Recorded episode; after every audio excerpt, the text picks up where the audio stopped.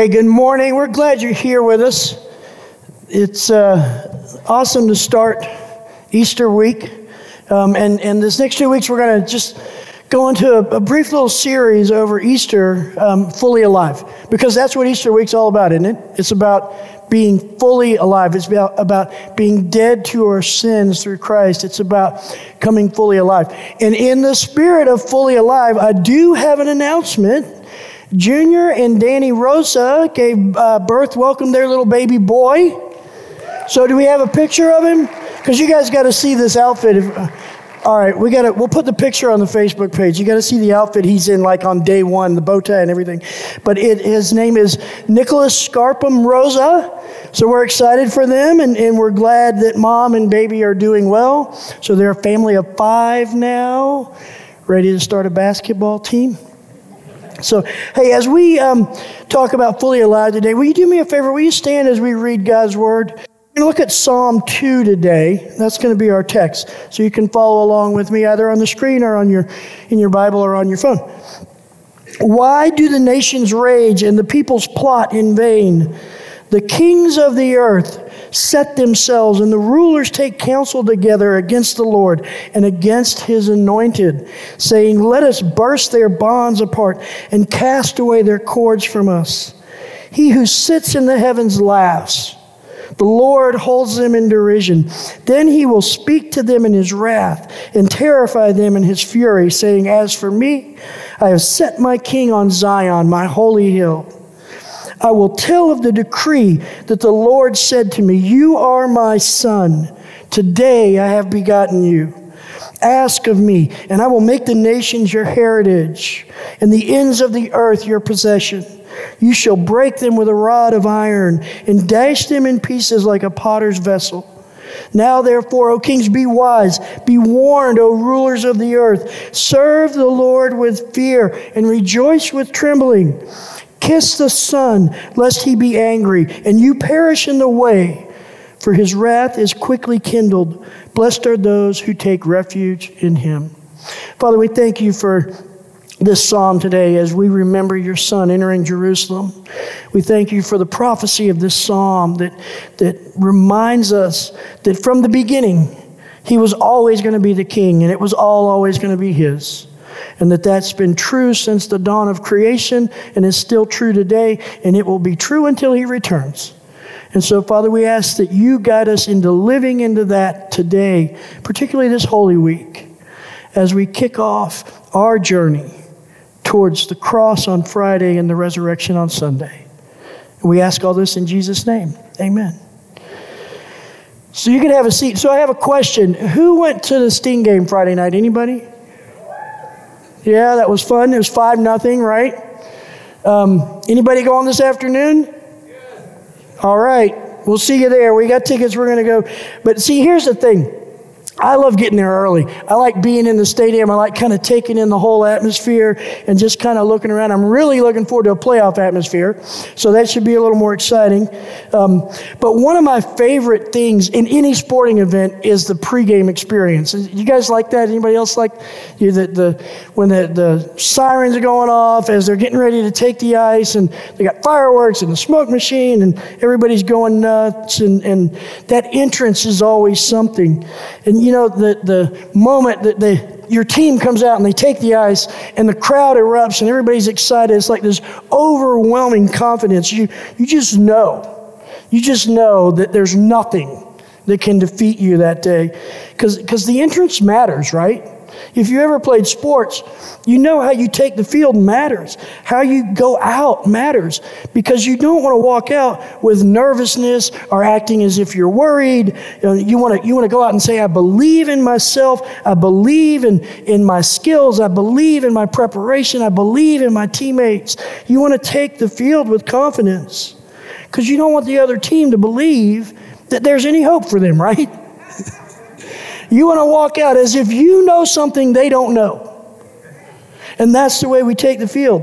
And see, confidence is a powerful thing, man. When you walk onto the field or take the ice and you feel confident, you know something is going to come your way. You know that you are going to create an outcome that is good and that there's not going to be a bump along the way that can stop this from happening. When we walk into a situation with confidence, we can withstand anything that comes against us.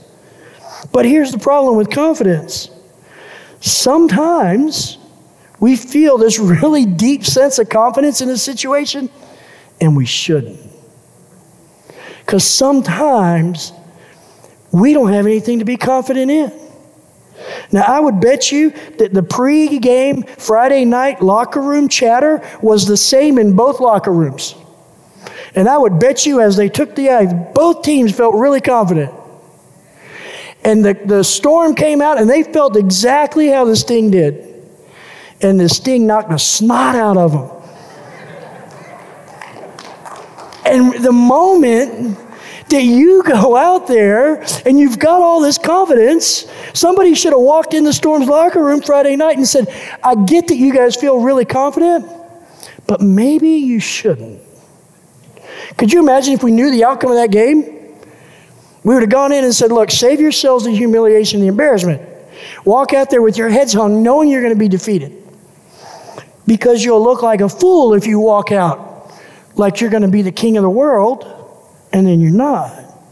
Because here's the deal confidence is about our ability to achieve a desired outcome. Both those teams Friday night sat in a locker room and said, I feel confident in my ability to achieve a desired outcome. But neither one of them had assurance. Because assurance is about my ability to thrive in any outcome. Confidence is what can I do in this? Assurance is no matter what happens, I'm okay. And so for many of us, it's really hard to differentiate between confidence and assurance, particularly self confidence. Because we believe we should walk into every situation trusting ourselves, believing ourselves, believing that we can handle any situation that comes, trusting my abilities and my wisdom and my skills and my wits to achieve exactly what I want to happen. I feel confident in my abilities to make this happen. Assurance is about trusting the outcome to the one who holds all the outcomes. Confidence is about making an outcome that I want. Do you see the difference? Assurance is not about knowing the outcome or making an outcome even happen, but believing in the one who holds all the outcomes. That's the difference between assurance and confidence. And as Jesus rode into Jerusalem on Palm Sunday, he was secure in assurance, not self confidence. He was secure in assurance because he knew the one who held the outcome and had surrendered himself fully to him.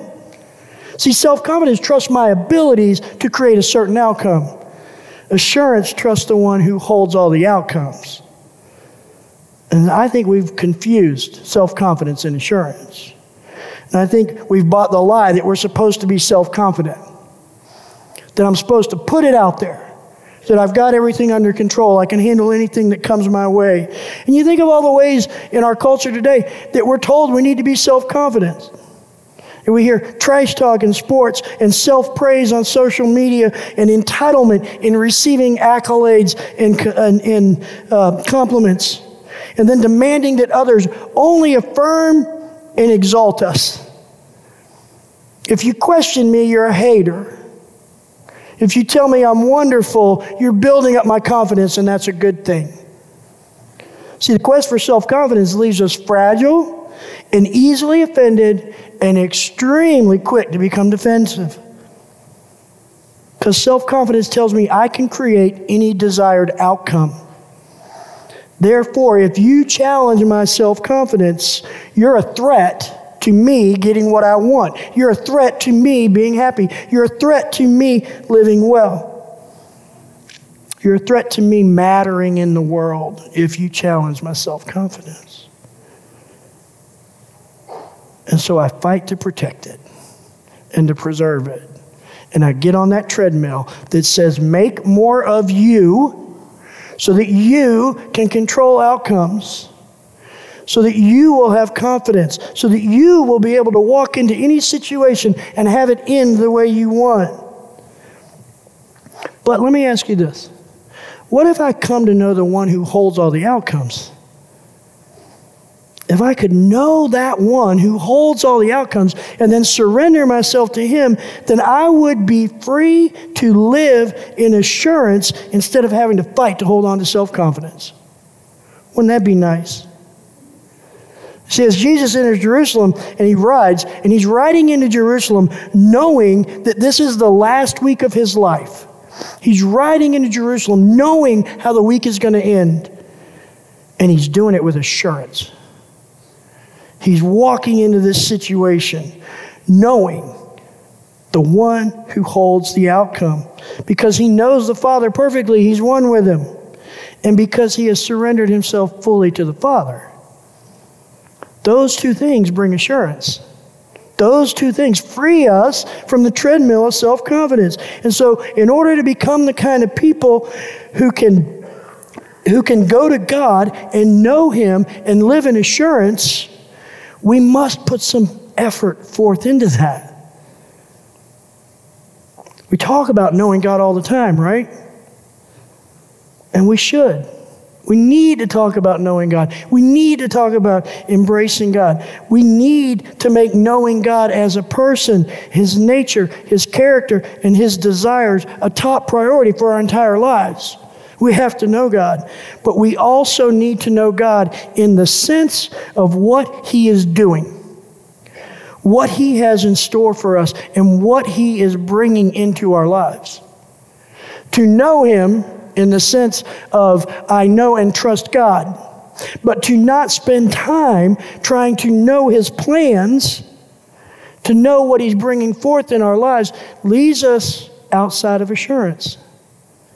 Because assurance comes from knowing God and knowing what He's doing on our behalf. If you want to live in assurance, you not only need to know God, but you need to know what He's up to, what He's doing on our behalf. Jesus knew that. He knew Psalm 2. Psalm 2 is a prophetic psalm about the Messiah, it's about Jesus Himself. And I suspect that Jesus may have had this psalm on his mind as he was riding into Jerusalem. Because Psalm 2 tells Jesus exactly what outcome God is about to bring about. tells him exactly what's going to happen on the other side of this week of his suffering and death. Because remember, assurance isn't about trusting my ability to bring about a certain outcome, it's about trusting the one who holds all the outcomes. Jesus on this donkey riding into Jerusalem knew the one who holds all the outcomes perfectly, and he fully surrendered to him. And so the outcome promised Jesus in Psalm 2 is this. The promise of Psalm 2 in verses 2 through 4 that all the rage and violence of the kings of the earth would be laughable to him. In verse 6, that he will sit on Mount Zion and rule in verses 7 and 8 that as God's Son, he will be given the nations as a heritage and the earth as a possession. In verses 10 through 11, that the wise kings will serve him with rejoicing and reverence. And in verse 12, that they will kiss the Son and be blessed when they take refuge in him. That's the promise that God gave Jesus in Psalm 2. That's the assurance that he walked into Jerusalem, well, rode into Jerusalem on the back of a donkey with. Now, here's the thing if he was relying on his self confidence, like we tend to do, God's promised this, so I must make it go happen, then what happens when these kings who are supposed to be raging in violence against him are beating and torturing him, I don't think you would have found that laughable. What happens when he is thrown on Mount Zion doesn't seem very realistic when he's nailed to a cross on Mount Calvary. The nations as a heritage and the earth as his possession doesn't seem quite possible when people are gambling for your last garment the last thing you own in the world.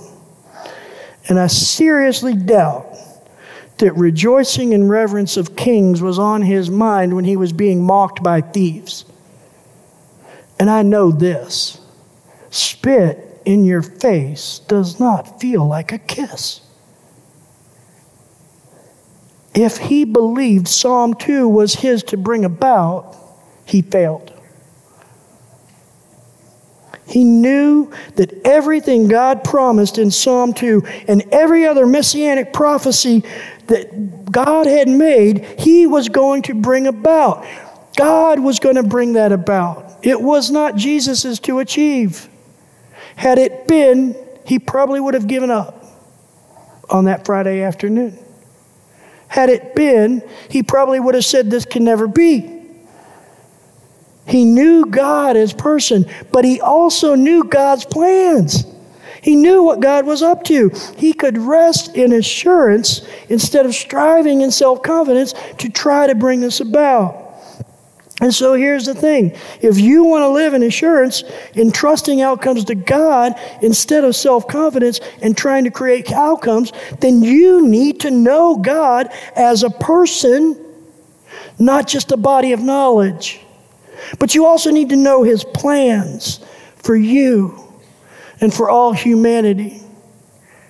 Palm Sunday is about the plans of God that are constant and eternal, that don't seem realistic when you enter into that week of suffering, that don't seem possible when you're faced what Jesus was faced with.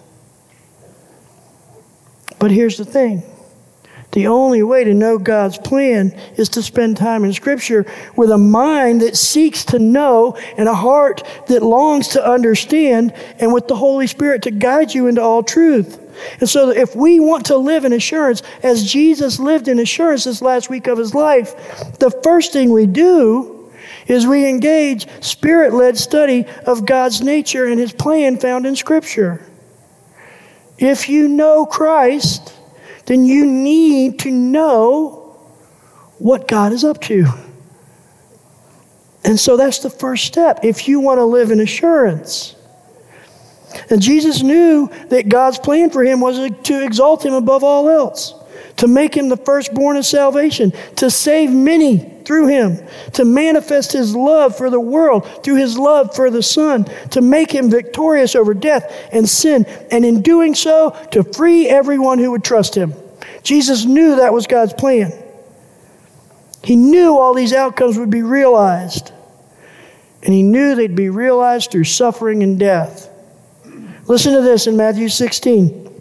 Verse 21 Before they go into Jerusalem, from that time, Jesus began to show the disciples that he must go to Jerusalem and suffer many things from the elders and chief priests and scribes and be killed, and on the third day be raised. The ride to Jerusalem was always going to end in pain, suffering, and death. It wasn't a surprise. And yet he made that ride. He also knew that the pain and the suffering and the death were going to conquered, be conquered, and he was going to be raised to life. Listen to this in Hebrews 2:10. For it was fitting that he, for whom and by whom all things exist, in bringing many sons to glory, would make the founder of their salvation perfect through suffering.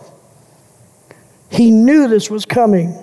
And Jesus faced all of this death and suffering with assurance, knowing that God's plan included perfection through the suffering. He was able to ride into Jerusalem in assurance because he knew the plan and he trusted the one who had made the plan. That's what assurance is. A life of assurance is knowing the one who holds all the plans and trusting him, surrendering to him. How many times have you faced pain and suffering and sickness and hardships and even death with the question, How am I going to overcome this? How am I going to conquer this? How am I going to repair and restore this?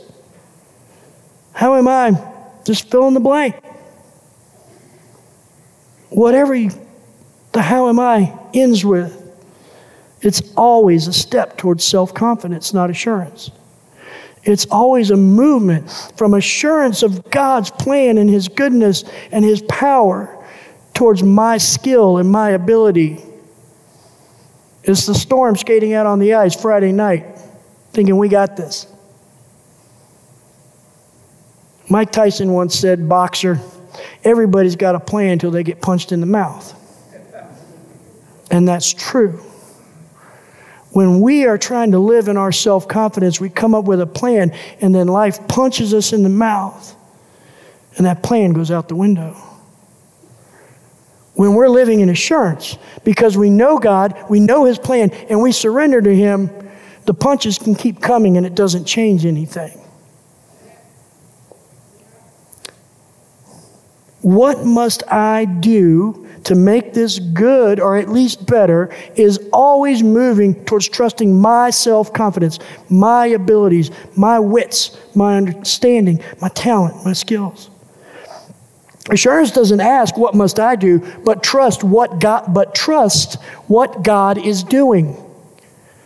Assurance never sits and go, "What must I do in this?" It says, "I know God is doing something. He's moving forward." And the answer is always the same. What is God doing? He's doing something glorious.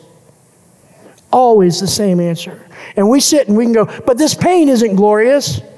And I would say, yet. But this loss isn't glorious, yet. The suffering isn't glorious, yet. This death isn't glorious, yet. It was on Sunday. Yet is a powerful word of assurance. Can we live a life of yet if we trust God and live in assurance? In every torturous and painful moment of Jesus' last week, he had the assurance of the Father's yet before him. Always had the assurance of the Father's yet. But they're arresting me in a garden. This isn't glorious yet. They're questioning me and beating me. This isn't going to end well yet. They're making me pick up a cross and walk to my death. I'm not saving anybody yet. Listen to Hebrews 12 2 looking to Jesus, the founder and perfecter of our faith, who for the joy that was set before him endured the cross, despising the shame, and is seated at the right hand of the throne of God. Do you see the yet in that verse? Self confidence puts us on the treadmill of what if. Assurance leaves us in the hope of yet. I know that sometimes the yet is hard to grab a hold of, and it feels safer and wiser to live in self confidence and try to create an outcome that we think will work for us. I know that. But that is only because we don't have a knowledge and an understanding of the yet that Jesus had. I want to resolve that for you right now. I'm going to help you resolve the yet that is on the horizon for all of us. And that can become the thing that allows you to walk into every horrible, difficult, ugly, painful situation in your life the same way Jesus rode into Jerusalem. And here's the yet. Then I saw a new heaven and a new earth. For the first heaven and the first earth had passed away, and there was no longer any sea. I saw the holy city, the new Jerusalem, coming down out of heaven from God, prepared as a bride, beautifully dressed for her husband. And I heard a loud voice from the throne saying, Look, God's dwelling place is now among people, and he will dwell with them. They will be his people, and God himself will be with them and be their God. He will wipe away every tear from their eyes. There will be no more death, or mourning, or crying, or pain, for the old order of things has passed away. He who was seated on the throne said, I will make everything new. Then he said, Write this down, for these words are trustworthy and true. There is your yet. no matter what is in your life.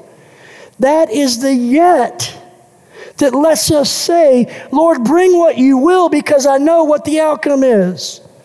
That is the yet that allows you to sit on the back of a donkey and ride into the crucible of your own destruction with joy.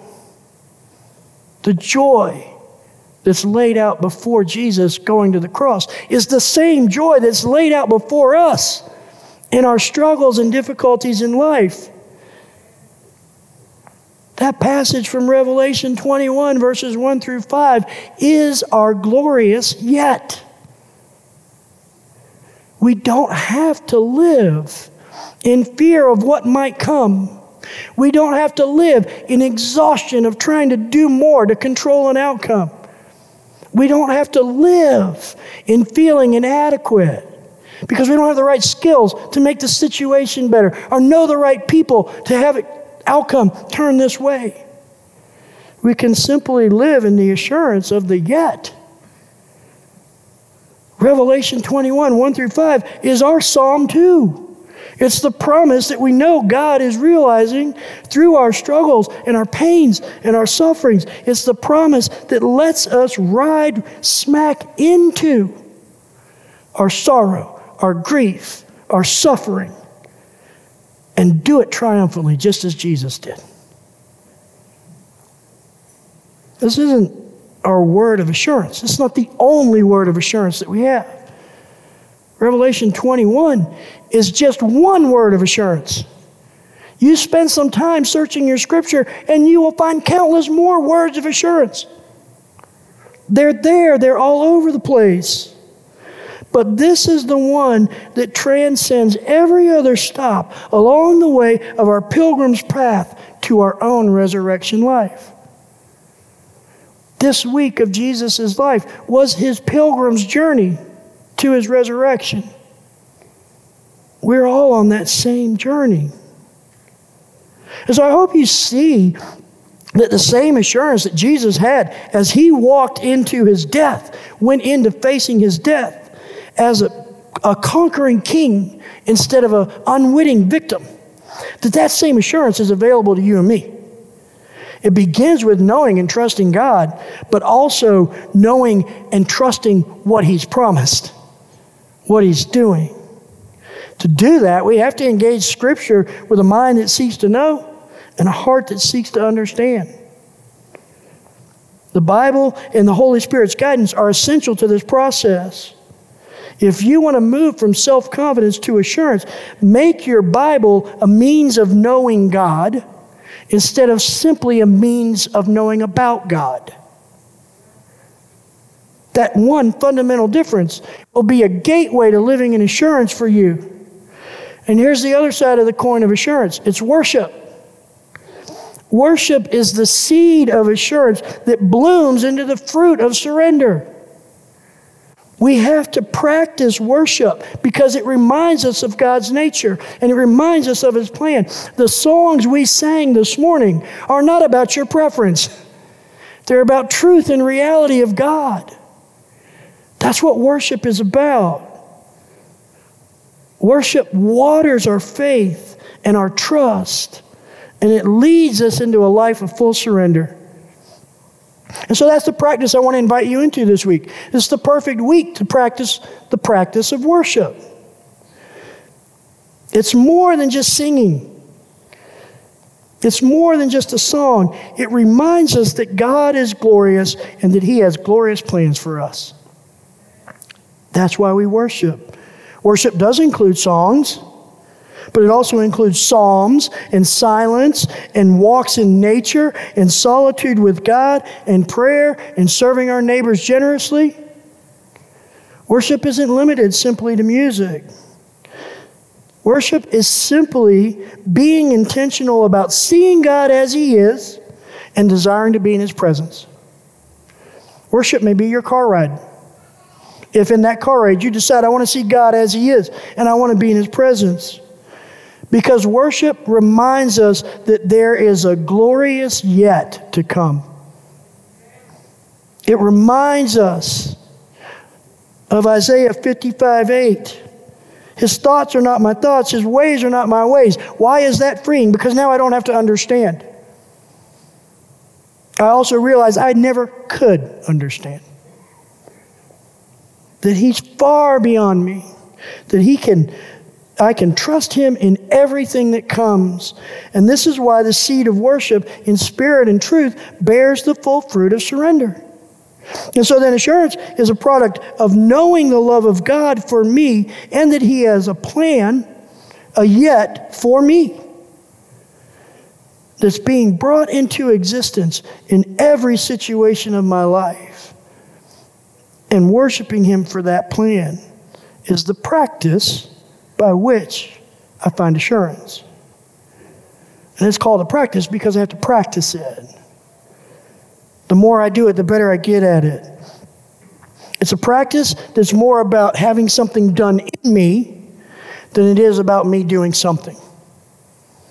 Worship is walking into a space and going, God, I desire to know you as you are and to be present with you. And as I desire that and walk into this space with you, I trust that you will do something in me. I trust that I'll walk away changed. And so I want to invite you into practicing worship this week in all things because worship makes us fully alive. Practice it in your meals and at work and at school and just walking in nature or watching a sunset or seeing a bird. James, right? And enjoying the company of others in sports and reading. And yes, even in song, we can practice this discipline of worship. Easter week's a great week to practice worship because this week is such a good reminder of all that God has done and all that He is doing. It's a great reminder of a plan He has for us that will succeed, that will come into fruition even when it doesn't look like it. That there's a resurrection that's going to happen even when we're putting the body in the grave. And so that's why Easter week is a great week to worship. And I want to ask you to practice a lifestyle of worship this week. Just these next seven days, this, this week leading up to Easter, just practice a lifestyle of worship. And you can actually kick it off tonight by coming back here into this room at 6:30. We've got 22 churches gathering to have a worship service and a time of prayer. 22 churches in one room. That's phenomenal. So you can practice worship by coming back tonight. We have an opportunity Thursday for you to practice worship and prayer. Come right to the prayer room behind this wall. Between 9 and 5, this room will be open. Just a time for you to come and pray. Our desire in that prayer service on th- uh, Thursday, that prayer time on Thursday, is to sit with Him and watch. You Jesus invited His apostles to come and sit with Him in the garden and watch Him. What did they do? They fell asleep. We're not going to sleep Thursday. We're going to watch. We're going to pray with him. We have a Good Friday service at 6:30 we want to invite you back to. It's just a time to be somber and reflective and empathize with Jesus on the cross. Good Friday, I want to invite you into coming into that service with a mentality, a heart set of this is my beloved and look what they've done to him and to allow your heart and your mind to go to that place of suffering with Him, to watch it. And then on Saturday morning, we'll have another service at 11 o'clock. It's going to be more of a corporate prayer time, a time to come together and just seek God together. So this week is the perfect week to practice this discipline of worship, to live in the assurance of God. You know, one of the ways we worship is communion. We worship the perfect Lamb of God and His giving of Himself. We worship the compassion and mercy of God through communion. We also worship the transforming power and invitation to be made into the likeness of Jesus that is communion. As we get ready for communion, you can take your elements out and begin to open them. I want to read these verses from Matthew 26 to you. Now, as they were eating, Jesus took bread, And after blessing it, broke it and gave it to his disciples and said, Take, eat, this is my body. And he took a cup, and when he had given thanks, he gave it to them, saying, Drink of it, all of you, for this is the blood of the covenant, which is poured out for many for the forgiveness of sins.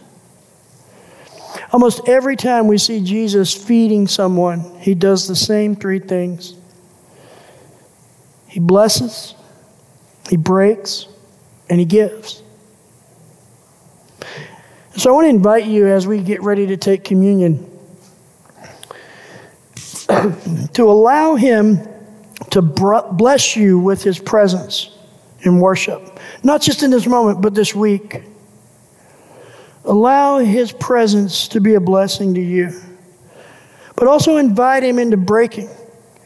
Inviting him into breaking us, breaking us so that everything that is not of him that's in us just falls away. And worship breaks us. It leaves us in a spot of saying, These things can't be. Lord, take this away. And then finally, he gives. Worship is an opportunity for us to give ourselves fully to the Father as one body of believers, and we give ourselves to God in worship.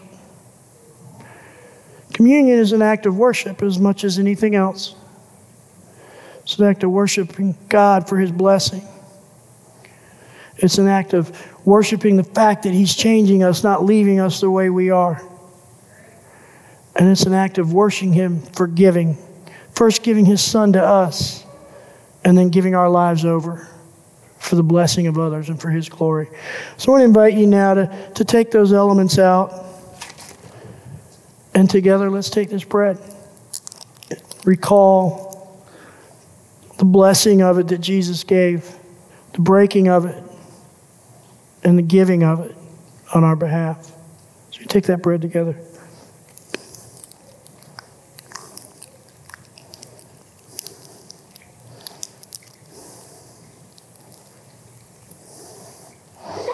We take this juice as a reminder of his blood poured out.